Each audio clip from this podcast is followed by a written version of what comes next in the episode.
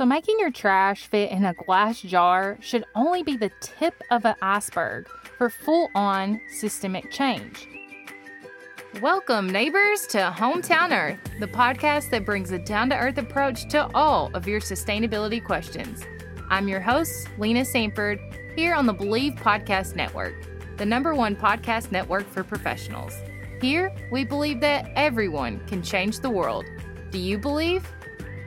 I'm a Midwest gal with big dreams to discover what it takes to reduce my impact on this beautiful place we call Hometown Earth. Join me every Tuesday as we navigate what actions we can take, big or small, to make a positive impact in your life and the lives of your neighbors on Hometown Earth. Hello, neighbors. I hope this finds you well today.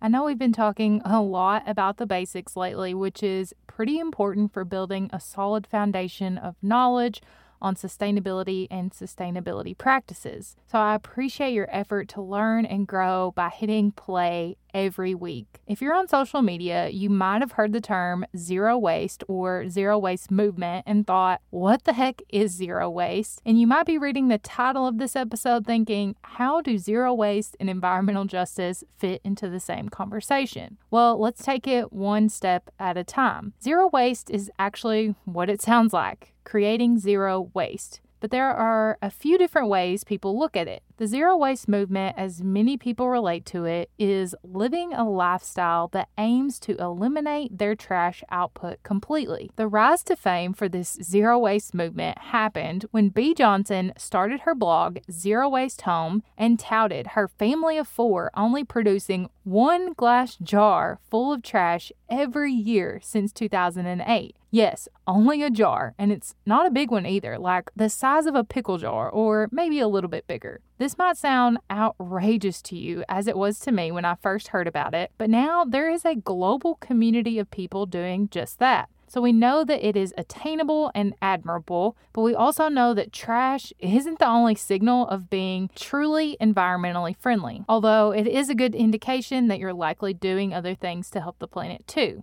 And the zero waste movement that only focuses on individual effort is really missing the point. There's an entire supply chain that needs rewiring so that it is more equitable, accessible, and sustainable for all humans, not just the ones that have privilege. We'll get deeper into that, but first, let's look at how many people now define zero waste. The Zero Waste International Alliance defines zero waste as the conservation of all resources by means of responsible production, consumption, reuse, and recovery of products, packaging, and materials without burning and with no discharges to land, water, or air that threaten the environment or human health. Now, that's a little less cut and dry than just making your trash fit in a jar. So, let's break it down. At a personal level, being responsible for zero waste consumption and reuse means taking a look at the reduce, reuse, recycle cycle of sustainability. Some lists only have these three, some have five, some have seven, but I like to take the longer route and lean towards seven because I know personally if I don't have more steps, I get lost in the sauce.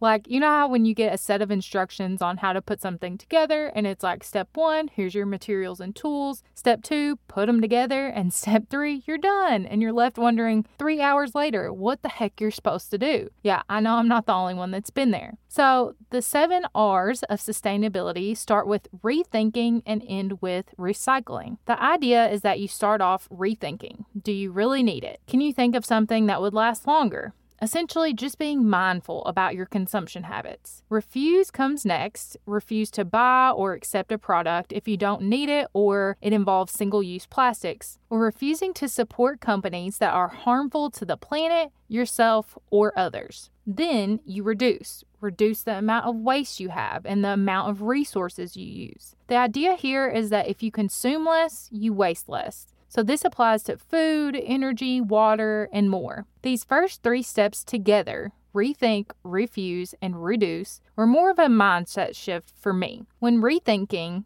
do I really need it? It helped me to solidify my values and what was actually important to me. Refusing came with a sense of power and resourcefulness that I could refuse and still find a better way to make ends meet. And reducing has just taken all the fluff out of my life that I didn't realize was holding me back and creating so much waste, while giving me a sense of pride when I reduced by reusing or rotting, which is the next few R's.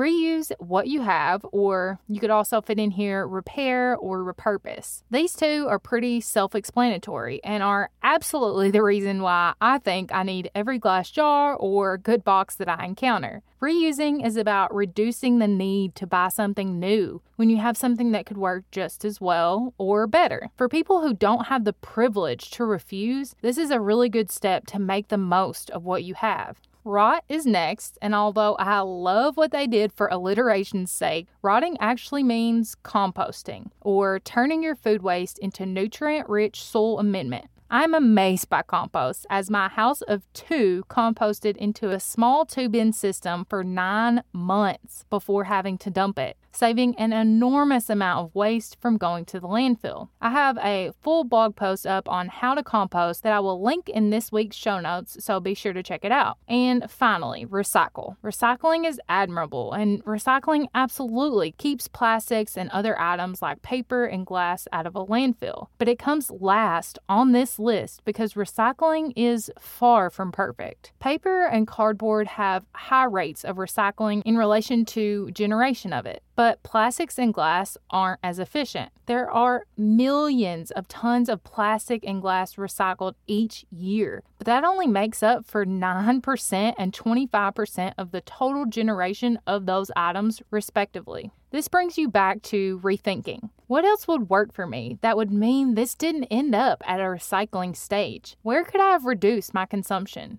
This is a never ending cycle of learning and improving as you go, not just a one and done situation.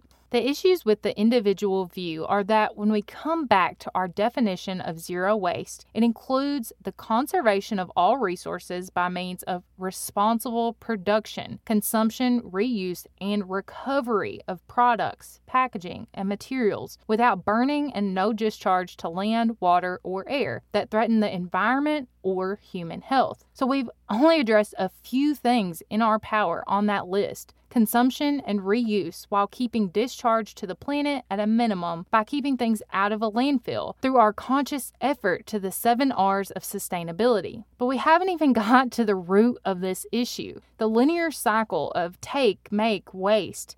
This means that in the economy we're in now, virgin resources are taken from the earth, then manufactured into products that are used until they are eventually discarded as waste. And in that cycle of take, make, waste, we are creating obvious waste that we don't have a good way to handle, polluting the earth, contributing to climate change, and harming our health and the environment. Which begs the question what if waste and pollution were never created in the first place? That's where a circular economy model and a more holistic look at zero waste come in. A circular economy is an idea that through regenerative design, we can gradually decouple economic growth from finite natural resources and encourage innovation, increase growth, and create more robust employment improving not only our economic impact, but our ecological and social impact as well. In our linear economy right now, we create value by producing and selling as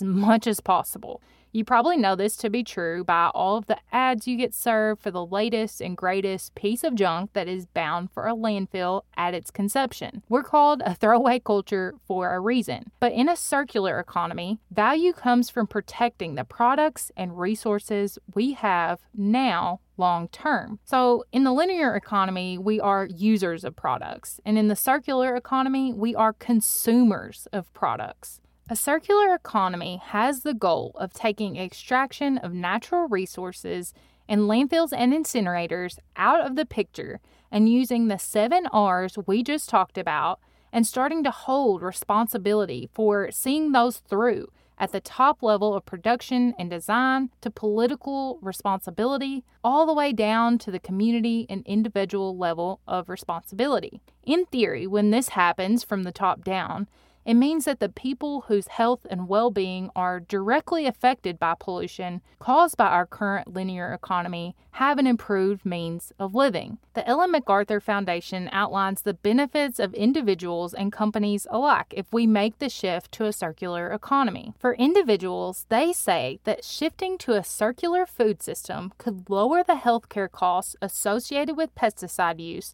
by 550 billion United States dollars globally. There would be a significant reduction in air pollution, water contamination, and foodborne disease, improving the health of humans who are at risk. And it also is shown that it would increase the amount of disposable income in families because the cost of products and services would be reduced. There would be more skilled jobs created in the effort to remanufacture, recycle, and sell these circular products than the production of new products and the innovation, new business opportunities, cost savings, and reduced volatility that companies would see in this circular economy would be immense. You know what's nuts? The number of ingredients in wasteful packaging and milk production. But you know what else is nuts? JOI's almond and cashew nut bases. It's literally nuts, and that's it. It's a perfect milk substitute without the wasteful packaging and unnecessary ingredients. It's nuts that only one tub of JOI can save up to seven milk cartons from a landfill. It's nuts that it can sit on your shelf for up to 18 months.